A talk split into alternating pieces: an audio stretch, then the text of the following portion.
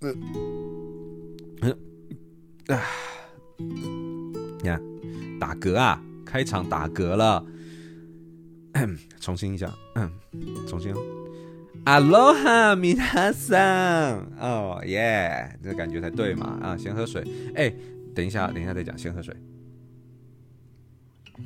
不是啊。我是连录的嘛，对不对？你上你上个礼拜有听吗？你上个礼拜有听吗？你应该知道今天是中，你如果上礼拜有听的话，你应该就知道现在是中秋节，下午三点四十分，我还是继续录。刚刚朋友打给我说要一起过去采买这个这个烤肉用品了，然后晚上大家要在我家烤肉啊、呃，狂欢啊，party，呃，可是我说我还想录，我那个感觉来了啊、呃，我还想录，所以我跟他约晚一点，我们就不用那么急着去采买吧，对不对？你看我为了你们。继续录啊！中秋节都不中秋了，好不好？那我今天想要分享的主题是什么呢？我看一下啊，有两个主题：跨出第一步，还有另一种方法，跟学生时期学的东西对你创业有帮助吗？还有一个简单回答大家的 Q&A。我觉得啊，这一集虽然你已经知道，毕竟你看标题了，但是我想要分享的是学生时期学的东西对你的创业有帮助吗？我想要分享这个。骗你的，我骗你的哦！你你听到这里，你是不是觉得哎奇怪？刚刚我看主题好像不是这个啊，我刚刚看主题好像是跨出第一步，还有另外一种方法。哎，我我记得应该是这个啊，他他是不是录反了？他是不是上传错了？哎，骗你的，哎，骗到，哎，好爽！哎，我今天要分享的是跨出创业的第一步，还有另一种方法哦。我会我我会想要把衣服脱下来一下。哎，哎呦，对。不是啊，我没有开冷气，我现在在做一个环保的一个动作，我流很多汗，所以我想要把衣服脱下来。我们这个台是很 real 的，如果你是第一次来的话，你有可能会有点吓到主持人。我跟你讲，如果你有一直在听我 podcast 的话，你是老铁的话，你会觉得可能前我们现在 EP 已经到四十七、四十八吗？我有点忘记了，反正我们已经到四十几集了嘛。那可能前二十集、前三十集，其实我都是一个比较保守的态度，都是一个比较毕恭毕敬、毕书尽的那种感觉，就是一个呃中规中矩的。可是他后期已经有越来越不受控的感觉，这个人已经很放飞了，你知道吗？我这个台已经已经基本上已经是疯了啊，所以要要习惯，要习惯我这个节奏，怕你跟不上。好，那准备讲主题了啊，今天不干话，我喝水。哎，这水真的很臭哎。这个滤水器是不是要打电话请人换了？一年不换是不是不正确的？一年不换是不是会那个会很臭啊？好，那我想跟大家分享，创业跨出第一步，其实还有另外一种方法。为什么会说另外一种呢？主要原因是因为你去看我前几集，其实我已经分享从零到一该如何跨出第一步。哦，好，我会建议啊。如果可以的话，你是真的想创业的话，两个都去听，两个都去听，真的。原因是因为我原本分享那个从零到一。如何跨出第一步？我在那个那一集里面，我分享的比较多是我现在会怎么做的做法。当然我没有办法讲得很详细，比方说我要怎么做 BP，这个我只能给你们一个比较大略的想法，让你们知道我可能会做什么事情。我没有办法手把手的教你们，哎，怎么做一个商业计划书，怎么做风险评估，怎么做 market research，这我比较没办法做到嘛。但是至少我可以给你们一个大方向，我想要怎么做，我会怎么做。那，呃，在那支影片，在那支的 podcast 里面，我在分享的东西，它是比较，呃，我也不能说它硬，因为我其实也没有讲到比较深的东西，可是只能说它是比较有逻辑、比较有脉络的，呃，比较符合我现在做事的风格，在做一件事情。然后呢，风险评估比较多，然后考量比较多，然后呢，并不是一股脑儿的就直接跳进去做这件事情。这是我那一集跟大家分享从零到一的一个创业的一个如何跨出第一步的一个主题。那如果你对这个这方面的主题有兴趣的话，我会建议你听。如果你没有听过这一集那一集的话，你听完这一集，你也可以回去听那一集，或是你现在就可以喊卡，先回去听完那一集，再回来听这一集。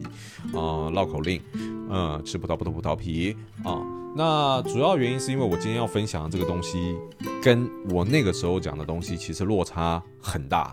那我会跟你们解释为什么落差很大，这是因为完全截然不同的东西。你好像在听不同的主持人在讲同一个议题，都是跨出第一步。为什么 Steve？为什么红凯？你今天讲的东西完完全全不一样呢？背后是有原因的。但是我觉得两种做法背后一定都有它的利跟弊之处，我一定我一定也会告诉你们，所以我会希望在你们真的要做创业、跨出第一步之前，我希望你们知道每一种做法之间背后的好跟坏，你要承担的风险是完全不一样的。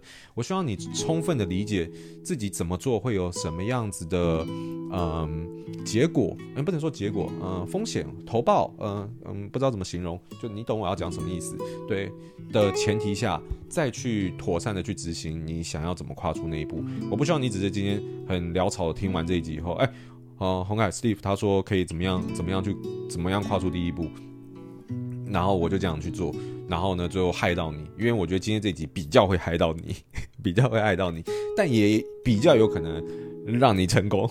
我到底在讲什么？咦，好，简单来讲就是，我必须得说。在上一次我分享的那个主题里面，我认为实际能做到这样子从零到一跨出第一步，做这么多商业评估，做这么多啊、分析 market research 的是少数。我举例好了，一百个想创业人，我真的认为能做到我当时 podcast 里面分享内容的十个不到，十个不到。原因很简单，不是你们不想做，是太复杂了，甚至你们可能不会做。因为呢，我在我上次在讲的这个主题里面牵扯到太多东西。我光是做一个妥善的商业计划出去评估你要做这件事情与否，里面就牵扯到很多能力。比方 market research，你要做市场调查，你要有行销能力。你问卷不是乱做的，你你知道做问卷之间美嘎是非常多的吗？然后呢，你还要懂得管理，你才会知道你需要多少的人。然后呢，你可能要有研发能力。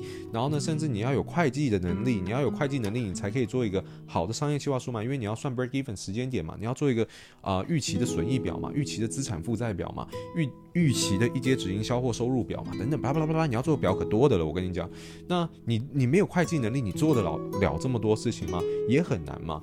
然后呢，你可能还要懂相关的法务问题。在一份完整而且又具有风险评估价值的商业计划书前面，其实它往往不是一个部门的人就有办法直接处理完的，它往往是需要跨部门的人一起去把这件事情处理完，就是因为没有一个人是所有领域的全才，很难。啊。我我的话就当然可以。可是那你不能这样去想，因为我从大学创业到现在已经过十几年了，我每个领域的事情都要碰。我不是所有领域的专家，但我每一个领域几乎都懂一些。所以呢，我自己要做这个东西，我一定可以做。哎，我这个不是在吹牛，我真的不是每个领域的专家。我每个领域一定还是有比我厉害的人在，只是说当今天需要做这个事情的时候，我是有办法去做这件事情。可是很少人是跟我一样的角色嘛，对。所以我今天要讲的是说。虽然我之前分享那个东西是一个非常符合逻辑，然后也是一个帮助你可以做风险评估的一个很好的一个工具跟一个介绍，但是我认为呢，实际上做到这些点的人太少了。主要不是因为大家不想做，是因为它有它的门槛在。好，所以呢，我今天要介绍的这个跨出第一步的方法呢，我想给它一个名字啊，叫做无脑跨出法。好不好？我们就叫它无脑跨出法哦，就是完全不动脑，先跨再说。真的，我没有骗你。你现在听到的时候，你可能觉得哦，红凯，你到底在跟我讲？哎，我我我最近有时候会用红凯自称，主要原因是因为。我我的我的频道名字就叫红凯圈聊创业嘛，那其实我中文名字就叫红凯。那主要是因为我前阵子去录那个 Sony 的那个影片的时候，去当讲师的时候，然后他们他们会这样子称呼我，所以我就不知不觉就习惯这样讲哦。你们听习惯点，因为我大部分以前我可能讲 Steve，我现在可能就是混着讲啊、哦。那呃，我称之为无脑跨出法，其实是真的有原因的。我其实观察过蛮多成功的创业例子，当时都是无脑跨出法。那包含我的第一间公司也是无脑跨出法，第二间公司也是无脑跨出法，到后来的 Body Goals 这个就不是无脑跨出法，这个是妥善评估法。那那是因为我已经学到很多东西，所以它基础打得比较好。然后呢，它的呃营收啊、成长的速度也非常的快。我觉得呃基础打得好跟打得不好的差别还是非常明显的。然后对于你在做商业评估还有在后续的事情上来讲，绝对是很重要的。可是为什么我今天还是有点推崇这个无脑跨出法呢？主要原因是因为，我觉得我在过往的时间里面哦，这十几年来，我看到太多人跟我讲，我想创业，我要开公司，以后我要当老板，可是没有人跨出那一步，你知道吗？往往跨出第一步，真的就是最难的。所以我后来反而推崇这个东西，就是无脑跨出法，就你先跨出第一步，你先做，你先做，你边做边学。其。其实有时候这也很重要，因为你做不同产业的事情，搞不好你原本有什么经验根本就没有用嘛，对不对？你可能到了一个新的环境、新的产业以后，你很多东西你还是要重新学习。那与其都要学习的话，那你在前面学这么多东西，你又不一定能学以致用。你要不要干脆直接做了，然后呢，再看你你你做的东西有没有办法帮助你？呃，你你做了哪里没有做好，然后从中学习，然后呢改变，然后调整，这样会不会反而还快一点？你懂吗？所以有时候是这样子，包含为什么有时候我会想分享这种主题，就是有时候也在看我女友，因为我女友她比较年轻嘛，年纪比较小，那她有时候也会想要自己做一些嗯小的尝试，那我都会很鼓励，就是你先做，你先做再说，没有关系，因为。我觉得不会有什么损失了哈，不会有什么损失。我觉得我会让他会想要，就是让他鼓励他跨出第一步，鼓励他觉得第一步的门槛其实很低的。你可以先做做看，然后呢边做再边调整。但是他想做什么，我就觉得这是他隐私的事情，我就不透露了。但是我就觉得很多事情的技术门槛其实没有那么高。然后呢边做边调整，边做边看，我觉得其实是蛮好的一件一一个事情。那我觉得哦，因为这种无脑跨出第一步方法哦，它一定就潜藏的风险比较大嘛，毕竟我刚刚讲就是无脑跨出嘛，那失败率可能很高，你连你什么时候损一两瓶都不知道，所以我会建议你可能就设定一个东西就好，就是一笔资金，不用太多，不用太多，可能就个十万二十万也没关系。我大学成立第一间公司的时候，资本额才十五万，我当时就用我每一年存的钱，然后去做这件事情而已。那其实钱可能不用很多，二三十万也许也许也可以，真的不用多。那你准备一笔钱，然后呢，你就做吧。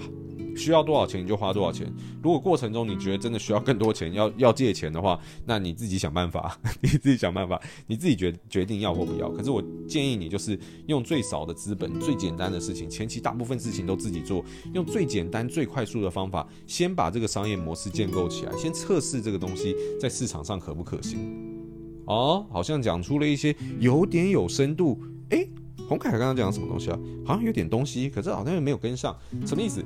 有时候，有时候我在做创业的时候，我也会故意用这种方法，就是它有点像是什么微型经济模型的感觉，就是有时候会这样，就是你做再多的 market research，得出来的结果都绝对不会比你实际做下去来得更真实。这是肯定的吧？这是肯定的吧？对不对？啊、你做 market research，你说这个手机你会一百一百个人里面有几个人会买？你最后得出来是六十个，绝对不比你真的实际上去卖给一百个人，最后你实际卖出了几台来的答案还要真实吗？你做下去得到的东西就是真正的。对，所以有时候我到后期哦，对于某些事情、某些 project。我有时候反而会想要做一个测试，就是微型经济测试模型，就是直接用最简单的的人力、时间、金钱成本，然后呢去复制一个比较小型的状态，然后呢去测试市场，然后看它可不可行，看它的商业模式有没有办法支撑。如果 OK 的话，我们再把更多的资金把它放进去，然后把规模做起来。这听起来有点复杂，可是我相信你大概可以听懂我好像讲了什么东西，可是又好像不知道讲了什么东西的那种感觉。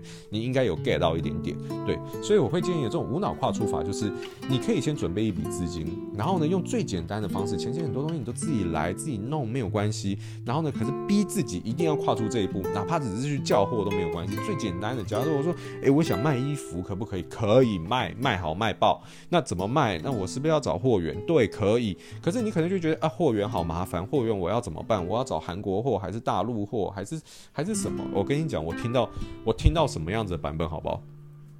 可是我觉得很好哦，他的版本是怎样的？我听到是我朋友的朋友，他在自己卖服饰，然后一个月大概可以小赚个两三万块，哦，小赚个两三万块，没有员工就他自己弄。诶，你说这样不好吗？被动收入，他他还还还在还在就学，还在学还在还要上课，然后呢，可以这样子被动收入，好不好？我觉得很好啊，有个两三万块生活费，你在学生时期你有吗？哦，对不对？那这样子很好的情况是，诶，那你可能会好奇说，那他衣服到底是怎么弄出来的？他衣服弄出来的方法其实就是他跟台湾的另外一家店批货，然后再拿来卖。他跟另外一家台湾店好像批一个稍微再低一点的价格，然后回来在自己的 Instagram 上面，也不是什么网红哦，也不是什么有人气的人哦，然后想办法不知道怎么卖，然后稍微高价一点，然后卖掉，然后一个月净利可以有两三万，净利哦，我在讲的是净利，不是营收哦，厉不厉害？我觉得很厉害，这么乱搞都可以。你你你懂我今天要表达吗？就是你不用把事情想得太复杂。我今天要鼓励你，我今天这一集已经变成一个心灵鸡汤了。我不要鼓励你去算那些东西，你先跨出第一步再讲。哪怕第一步有多搞笑、多乱、多多多瞎扯淡都没有关系。我要告诉你，创业开公司并没有你想象中的这么的困难跟这么的呃伟大。那什么意思？我再举另外一个例子好了。这个品牌我不能透露，因为我认识他的老板。那那他是一个非常非常大的品牌，很大哦，非常大。然后呢，他在呃百货里面都有设柜，好，不能再透露开太多了哈。那他是有在卖这个冰淇淋的。那他的冰淇淋其实你可能会觉得哦，而且还跟其他第三方的这种更大的品牌哦，更大的。的的企业合作，这些企业绝对都是你一讲你们都知道的，联名弄得有声有色。那这个冰淇淋是你可能会心想，哇，那这个是找什么义美还是什么小美的那种代工厂代工的吗？还是怎么？没有。我问下去以后才知道，因为我原本也想做冰淇淋相关的东西嘛。那可是因为储藏会是一个很大的问题，所以我后来没有做。那他是怎么样？就是找一个朋友做而已，家庭代工，在家里直接弄。这么大一个品牌，然后呢，跟这么大的企业，我相信我这样讲，应该你们也听不出来我在影射谁，我绝对不能透露。那反正最后得出来的结果就是这样子，他是家庭代工，然后这样去弄的。当然，他应该还是有去有卫福部的字号吧，这些应该都还是有有去做检验的。只是说，就一个人，然后呢，在家这样弄，然后买一个超大冰柜，然后冰起来，有订单的时候就帮忙出货，就这样子，就这样子。这是一个非常大的公司，非常呃厉害的一个企业，而且是跨国的哦，不是只有台湾哦。我，我不再讲不是台湾本土了，这是一个跨非常多国的一个品牌。所以你想这么大的一个企业做一个产品，竟然还只是用这样子的方法的时候，我今天要跟你讲就是。很多东西在你表面上看到的结果，都只是行销包装完以后的结果，它其实都没有你想象中的原本的这么高大上，这么的厉害，这么的呃威猛先生啊、它其实是非常的简单的，然后甚至意想不到的结果。所以我非常鼓励你们创业的时候，前期用一些很简单的方法都没有关系。就像你从台湾某一间店，然后跟他谈一个更低的价格，然后批进来自己卖卖看，这个听起来真的是闹到爆，还可以赚两三万。我我今天能分享这样子的例子，这类型的例子真的太多了，包含我以前一开始创业的时候也是这样子啊，也是无脑乱冲法。我以前你有没有听过我大学开第一间公司的故事？香蕉男爵的故事，卖重型机车用品。香蕉男爵，我第一间公司就叫我我的卖场就叫香蕉男爵啊。如果你是新进来的粉丝听众的话，你根本就不知道，你知道这件事情吗？我的公司叫什么？香蕉王国股份有限公司。我那个时候不只有香蕉男爵卖这些重型机车用品，我还有香蕉爷爷、香蕉奶奶、香蕉工匠、香蕉宝宝卖娃娃的，香蕉奶奶是卖呃背包的，香蕉工匠是卖鞋的。我看，超闹！我我还不是还有赚到钱，不敢说太多，就是一点点。但是还不是有赚到钱，还不是有那个。可是听起来有没有在乱搞？整个都在乱搞啊，瞎七八乱搞。那呃，我知道听到这边，如果你没有听到听过这个故事的话，回去听，因为这。我那一篇哦，好像是比较早的一批吧，大概二十几二十几集吧，你可能要翻一下，就我大学成立第一间公司的故事。那我那篇的评价其实算是不错的，因为很闹。我我发现这种越贴近大家，就是很多人当时给我的反馈是听完以后觉得很好笑，然后呢觉得哦，原来创业没有他们想象中的那么难，然后那么的。嗯，就是贴近感可能更强吧。所以我相信大家好像还蛮喜欢那个主题的，所以如果你没听过的话，你也可以回去听一下那个主题。我觉得对你应该也会就当做当做一种笑话去听就好。因为在我这个 podcast 里面，我希望大家理解到一件事情：我不是老师，我不是讲师，我不是在教你东西，我只是一个讲故事的人。我只是想把我自己的故事分享给你们听。我一直都不是以教学为主在做这个频道，我一直都是以分享故事，喜欢讲故事，喜欢分享我自己看到的东西，然后学到的东西，让大家知道而已。所以你们就当做听一个故事，然后去听那个故事，我觉得应该会是一个不错的经验吧。对。好，那为什么扯到这个？哦，对，所以我要告诉你们，就是很多企业的原型跟一开始在起初的时候，它其实都是很混乱，然后很乱搞的。可是你会在做的过程中慢慢学到很多事情啊，你可能发现不能那样，不能怎样。你遇到问题的时候，你就得开始解决，然后你就一步一步走上轨。你你你懂我那种意思吗？你想象你正在爬楼梯。然后呢，你永远不跨出那一步爬，你永远不跨出那步爬，你就不会有结果。但是等到你跨出第一步爬，第二步爬以后，发现哎，鞋带松了。你会有什么感觉？你大部分情况应该不会是，哎，我鞋带松了，因为它只是个小问题嘛。然后就啊，我不能爬了，我不能爬楼梯了，我要回到第一步，不能了，我要回到平地，不会嘛？因为它只是一个小问题，你又不是说你的脚突然断了那样子不能爬了。你你会做的事情是什么？就是弯下腰，然后把鞋带绑好，然后再往上走，然后再继续走走走走几步以后，然后你发现，哎呀，我好像好像好像小拇指断掉还是怎么样的，那你你可能就不想再爬了。那这代表你公司可能遇到比较大的一个危机，那可能真的走不下去。但大部分情况，你在走这个过程中，你在爬楼梯过程，你不太会遇到这么大的状况嘛？你遇到状况可能都是比较小的，可能啊鞋子又松掉了，对，你再你再回去退一步，然后把鞋子穿起来，然后再走。我到底在讲什么？我你是不是根本听不懂？对不对？哎哎对哎，他怎么突然哎？我今天主题是什么？我今天主题是如何爬楼梯吗？哎，他怎么在跟我扯这些乱扯的东西？没有，我今天要跟你讲是。你在做的过程中一定会遇到问题，绑你的鞋带掉了就是一个问题。你在做的过程中，你会边走边修正你的问题，然后你不知不觉，你就会走到，你就会爬到一个高度，然后等到你停下来的时候，发现哇哦，原来我已经走到这个高度，我的公司已经到这个规模。可是你一开始，你可能根本不知道自己在干嘛。你跨出第一步走这个楼梯的时候，其实可能是用一个很。玩笑的心态，可能是用一种很不认真的心态去看待这件事情，但最后你还是走到一定高度，因为这个过程中你一定会遇到问题，但是你一步一步的解决这些问题，所以我觉得。创业这个东西之所以难，有时候并不是在于这个过程难，但是过程很难。但我觉得比过程更难，就是第一步要如何跨出第一步，这件事情很难，非常难。我今天想要给大家打一个强心针，就是创业没有你想象中的这么高大上，没有想象中的这么困难，没有想象中的好像就就像我刚刚跟你们举的例子，很多创业的模型跟刚开始都是瞎鸡巴乱搞，大家都在乱搞，然后就跨出第一步，然后就开始做了，呃，自己从淘宝好进货衣服开始卖。然后卖一卖，发现哎，有些收入好像还不错，哎，大家好像又想要再下一款，然后我又再叫下一款啊，下一款啊，出出货出出错出问题了啊，他们说那个品质不好啊，那我要换厂啊，我再多寻个两三间厂，然后就开始再进下一批，哎，这又没问题啊，物流开始哎，开始有一些订单好像不错，好像可以自己弄一个小网站啊，弄开始弄网站，弄网站以后哎，卖的有声有色，开始赚到一点钱了，然后哎，开始订单有点多了，然后是不是要请一个物流帮忙出货？哎，物流找了一个出货，然后赚到一点。钱，请一些小网红帮我们宣传一下好不好？买一点业配，诶，收入慢慢起来的，诶，款式越来越多了，诶，我好像可以在那里再开一间实体店面，好像也不错。慢慢慢慢慢慢规模就做起来了，好吗？有时候可能比较没有办法，像是一些网红在做一个品牌，就是它本身有知名度，一下子推上去就到一个高点，那没办法，那人家有他的知名度，可大部分人不是嘛。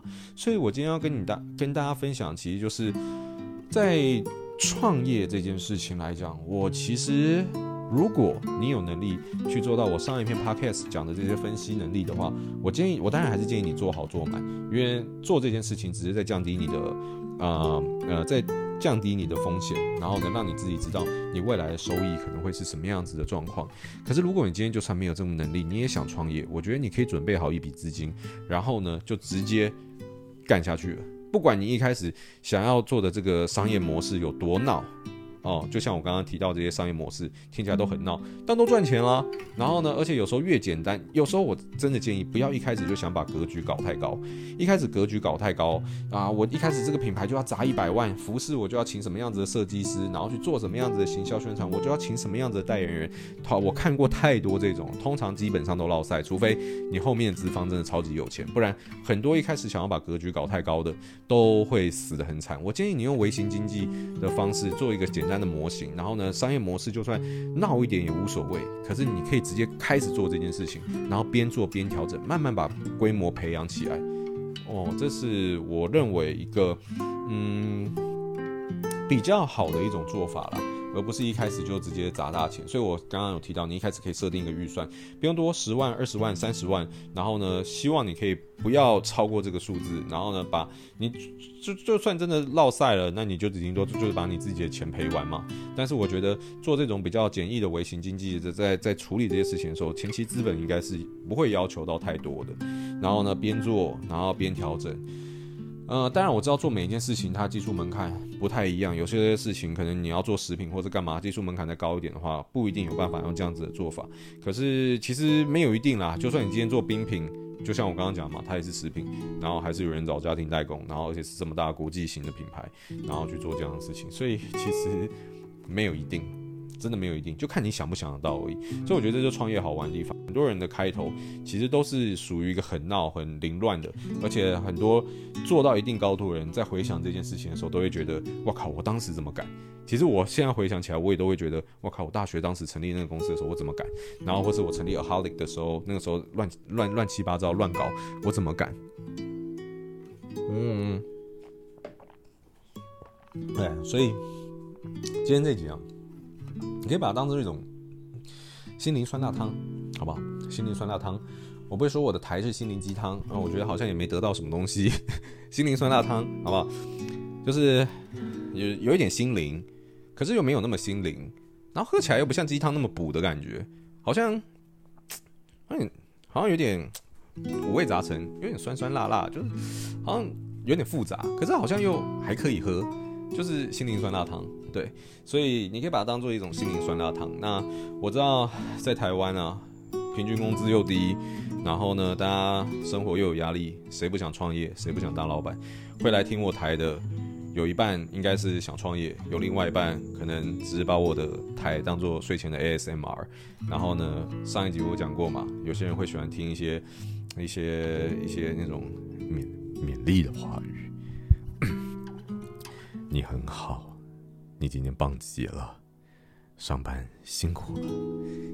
你有一半人可能把我台当做这样子啦，然后呢，我讲什么都无所谓，他可能也不知道自己听到哪里了，反正就是放在旁边，然后做他工作的事情。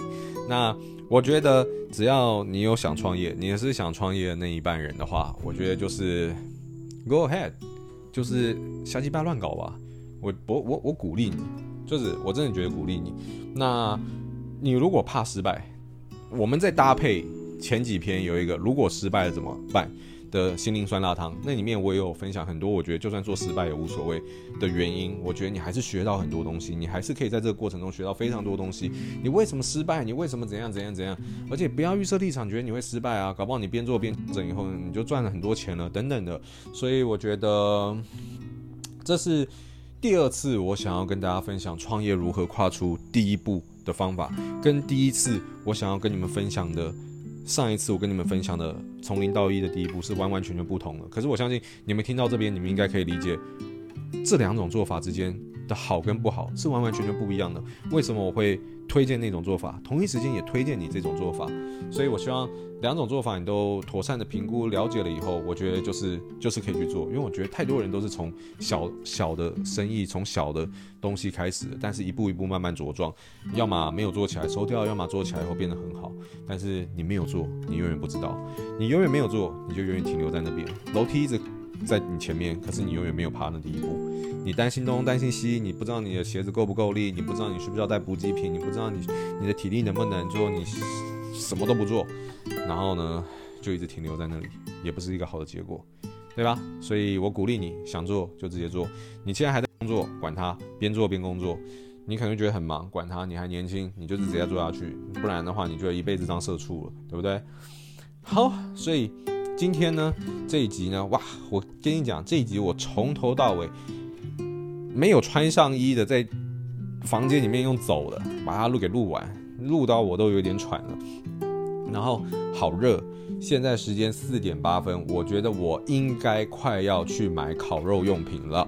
那如果下一个礼拜的开头啊、你听到的开头是我刚买完，或是过了几天的话，那就是我成功了。那下一个礼拜如果开头是说各位好，我还没有出门的话，你们就知道我根本还没去买烤肉用品了啊！期待，这就是下一集的这个彩蛋，你让你们最期待的点，到底红凯有没有去成功的买到烤肉呢？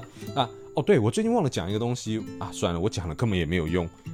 对不对？我最近几集好像忘记讲这个东西了，但讲了，你们真的有在听吗？也没有。我那我再讲一次，我再讲一次。如果你觉得今天这集的内容对你有帮助，你喜欢我的啊、聊天风格，你喜欢我的频道，你觉得对你有帮助，学到一点东西，希望你可以在 Apple Podcast 或 Spotify 给我一个五星的评价，因为这对于创作者来讲是一个很大的帮助。我每一次都有讲，真的有给六几个。你你你看，你今你现在不给，就是在白嫖，你在白嫖我的频道，你在白嫖我的口水跟这个创作的经历。这对于创作者来讲是一个很大的鼓励，你知道吗？如果你喜欢的话，不要吝啬嘛，按一下而已，就五星几秒滑下去，五秒而已，我会 happy 一整天呢。你你只花五秒，我会 happy 好久哎。嗯，这样很滑吧，很滑吧，我跪的，你我现在跪下来，你看不到我跪下来求你，对不对？所以我觉得。对于创作者来讲，真的是一个很大的帮助啦。希望大家不吝啬的给大家按下去，把那个五星给它按烂，好不好？啊，如果不是五星的话，你不要按；不是五星的话，不要按，不要按，不要按，不要按，不要按。对不起，对不起，我讲的不好，是我的错，我会反省。你不要按，好吧？那我们就下礼拜再见啦，See you，拜拜。